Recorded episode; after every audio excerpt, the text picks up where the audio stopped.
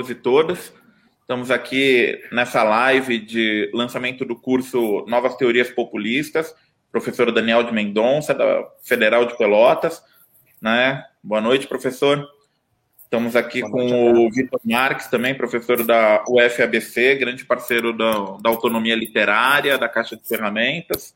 É, e vamos fazer uma discussão hoje né, de lançamento do curso sobre o populismo no nosso tempo, né? Um diálogo entre o professor Vitor Marques, Daniel de Mendonça. O Vitor, como eu falei, ele é um, um, grande parceiro aqui, né? Já fez o prefácio do livro da Nancy Fraser para para editora, é, já deu um curso no, no, no Caixa de Ferramentas também, uma aula, né, de Engels, grande parceiro nosso, né? O Daniel já está aí no segundo curso com a gente também, sobre o tema do populismo. Então, antes de passar a palavra né, para o Vitor, lembrar a todos e todas que a gente tem um bônus especial para quem se matricular no curso Novas Teorias Populistas, né, que é um cupom de desconto da autonomia literária e também da caixa de ferramentas de 40% na aquisição de, de livros ou cursos, né, uma compra em cada site, um, um cupom de desconto de 40% para todo mundo que se matricular no curso Novas Teorias Populistas, né? que começa no dia 28. Vão ser aos sábados o curso, seis aulas. É, sábados de manhã, às 10. Então, quem tiver interesse, quem. É, eu vou colocar o link aqui nos comentários, vou deixar passando aqui também na tela, né? Mas quem tiver com muita pressa pode entrar no caixadeferramentas.org, sem BR, caixadeferramentas.org, que o curso já está à venda na plataforma. Então é isso. Camaradas, Vitor, passo a palavra para você e vou me retirar da sala para ficar só nos bastidores agora. Obrigado aí pela presença dos dois. Valeu, Taka. Obrigado pela apresentação. É prazer estar aqui nessa live de lançamento do curso com o professor Daniel de Mendonça. Eu acredito que a gente vai ter um debate interessante. Vamos concordar certamente com muita coisa, mas vamos também tentar encontrar os pontos de divergência em que seja possível desenvolver alguma, alguma discussão política. Né? Como o, o, Taka mencionou, eu sou professor na Universidade Federal da ABC de filosofia, e mais especificamente um professor de, de epistemologia, dedicado à filosofia da ciência. Né? E não é um assunto totalmente alheio ao que a gente vai discutir hoje. Eu poderia também a obra do Laclau, por exemplo, é uma obra altamente filosófica, né? que tem uma epistemologia muito própria também nela, que eu diria quase uma, uma, uma epistemologia com, com traços cunianos, né? se a gente for falar de, em termos da filosofia da ciência. Mas acho que mais do que essa minha formação como, como filósofo, como alguém que se dedica à investigação da epistemologia, o que me, o que me faz estar aqui é também o meu papel político como um dos membros da equipe editorial da Jacobin Brasil, né? E como o Taka havia mencionado, é, o autor do prefácio do livro da Nancy Fraser, que menciona bastante populismo e, de certa maneira, é uma defesa de um tipo de populismo de esquerda. Livro se chama O Velho Está Morrendo e o Novo Não Pode Nascer. É um, é um panfletinho de intervenção. Como, de certa maneira, o livro da Chantal também é um livro de é um livro de intervenção. E o que talvez seja mais importante na, na maneira, tanto como a Nancy Fraser vê o fenômeno que nós vamos discutir aqui, como de maneira geral a interpretação que, a, que, que o campo da Jacobin faz, é primeiro que nós apoiamos as experiências de populismo de esquerda, nós torcemos por ela, nós nos engajamos com ela e fizemos campanha eleitoral ao lado delas, aonde elas apareceram. Né?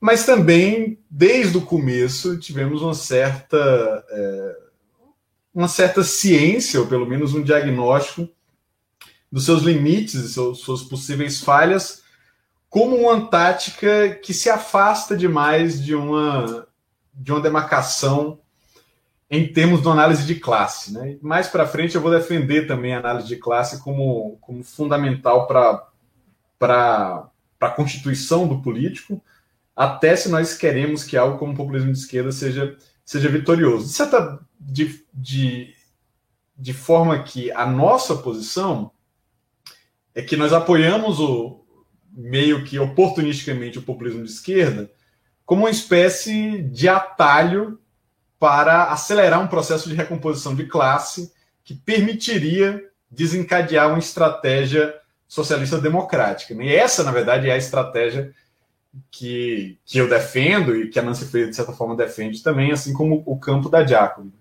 E, portanto, para nós, o populismo de esquerda seria um atalho que era possível num contexto de desmobilização e de derrota histórica da classe trabalhadora.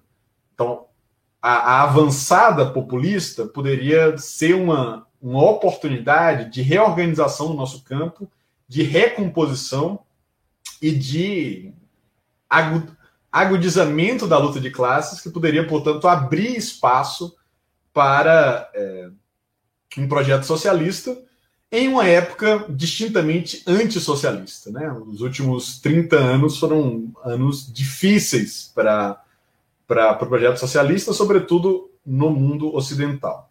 Tá certo? E, e justamente por isso que a minha fala se chama Populismo no Nosso Tempo, né? que remete a um dos slogans da Jacobin, que é Socialismo no Nosso Tempo. Né? Então, estou trocando aí uma brincadeira, fazendo uma brincadeira, trocando o populismo pelo socialismo, né? para também chamar a atenção que o que me interessa discutir hoje são os desdobramentos contemporâneos, o que faz o fenômeno populista ser uma pauta do momento, tá certo? Ou seja, estou querendo nos levar a encarar a conjuntura, a nos focar na conjuntura, como a própria Chantal Mouffe menciona num dos capítulos do livro, né? Como o Maquiavel pensava na conjuntura, a partir da conjuntura. Isso fala que o Althusser relembrava muito isso. De certa maneira, o Stuart Hall, que foi um parceiro é, do, do Laclos e dela ali na, na New Left, também pensava em termos desse, pensar na conjuntura, se apegar à conjuntura, refletir por dentro da conjuntura, com os problemas táticos estratégicos do nosso tempo. E, de fato, o populismo, se queira ou não, é um problema do nosso tempo. Isso dá para perceber até pelo empirismo mais vulgar, quando a gente é, se dá conta da proliferação do uso do termo, seja no ambiente acadêmico, né, você tem uma enxurrada de, li de livros que leva populismo no nome, é, basicamente um novo campo de estudo foi aberto, revistas especializadas recentes dedicadas inteiramente ao populismo, então virou um tema acadêmico bastante quente, mas quando você vai, vai abrir os jornais, sobretudo de 2015 para cá, portanto, os últimos seis anos, né, é, são comuns as acusações de que vários movimentos, ou partidos, ou, ou lideranças políticas são populistas, dos mais diferentes é, é, partes do espectro ideológico. Né? Então, geralmente, quando aparece na mídia o termo populista, é um termo pejorativo, né, um termo de abuso, que é utilizada em especial por comentaristas centristas para desprezar ou desfazer ou insinuar que, na verdade, é, se trata de um, de um fenômeno político chulo, vulgar, né, do, do, do populacho, primitivo de alguma maneira, tá certo? Mas seja para aquelas formações que estariam mais à direita como mais à esquerda. Inclusive, muitas vezes o próprio termo populista né, é usado para igualar os extremos, né? Dizer, tanto a esquerda radical como a extrema direita seriam igualmente populistas na sua no seu desprezo pelas instituições, né, pela democracia liberal, algo do tipo. É assim que aparece muito na mídia, de fato tem aparecido bastante, né? É, o presidente Trump, né, foi taxado, acusado de populista, mas também o Bernie Sanders foi chamado de populista, né? É, a, a, a, liga do, do, Salvini na Itália foi, foi é, taxada de populista, mas também o, o, movimento Cinco Estrelas, ou o Podemos Espanhol, ou a, a Frente Nacional Francesa, né? ou o Bolsonaro aqui no Brasil também. Né? Então, seriam fenômenos de conteúdos muito distintos, mas que geralmente recebem essa etiqueta pejorativa como uma maneira de, de dizer que eles não fazem parte do debate civilizado, digamos assim, né? da, da política séria de um, de um centrismo tecnocrático bem comportado.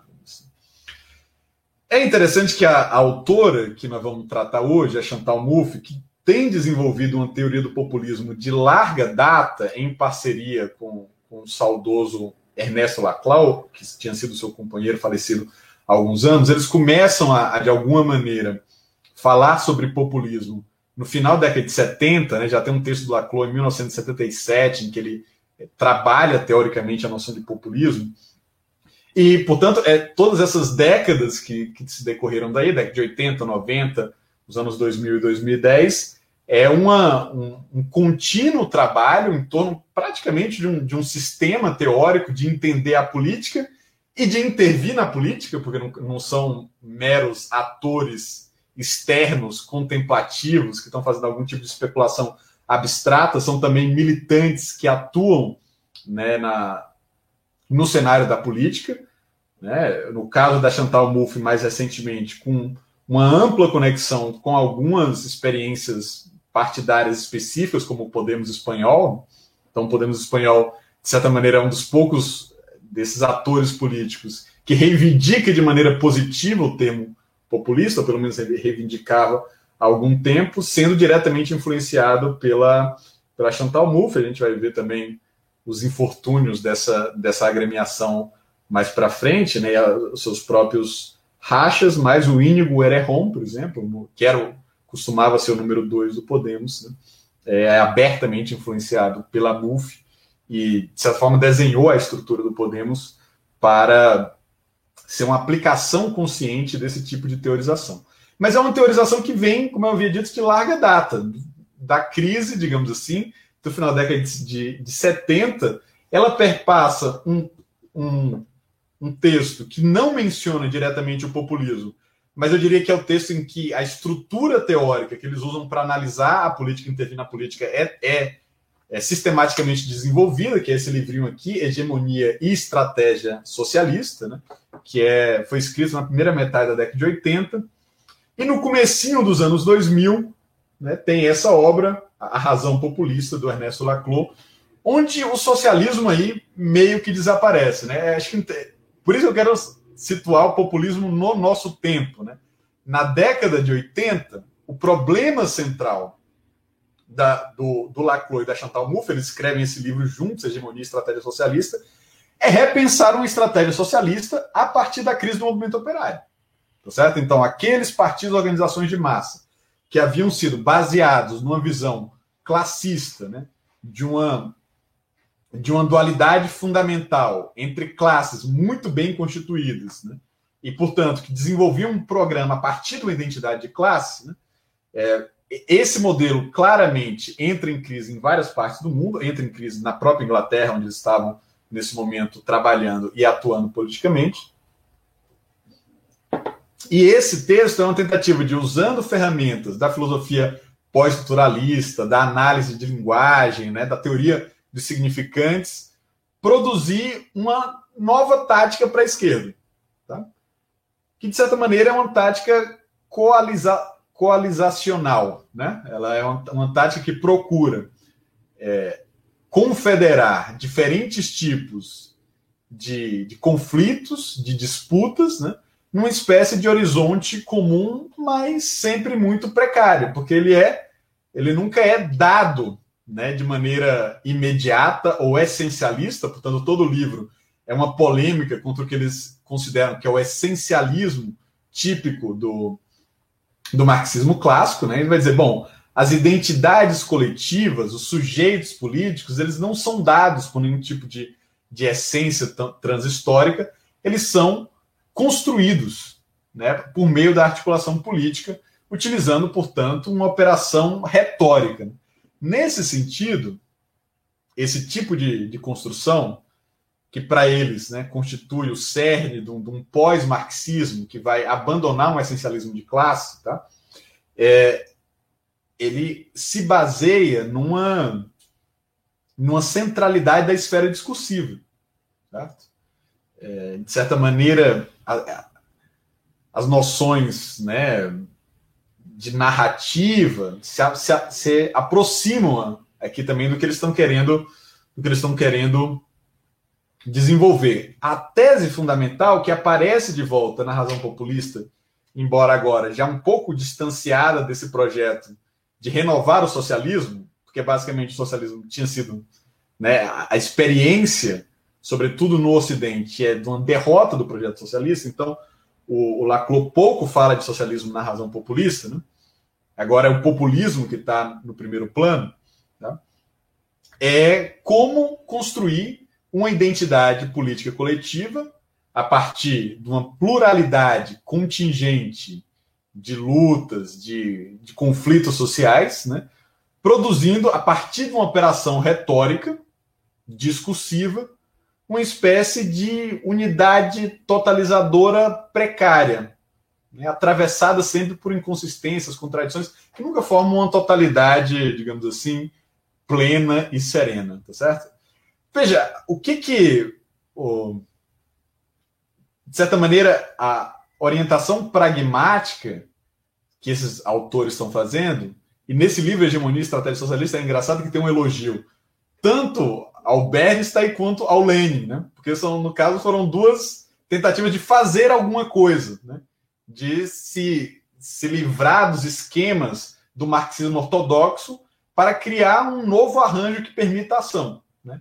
No caso do Lenin, foi, a partir do conceito de hegemonia, construir um bloco interclassista da aliança camponesa operária. Tá certo? Ou seja, sair do marxismo, da social-democracia, como uma estratégia política que tinha a sua centralidade no, numa concepção essencialista de classe operária, de classe trabalhadora, né, para pensar que tipo de articulações que tipo de articulações políticas são possíveis que podem constituir novos projetos hegemônicos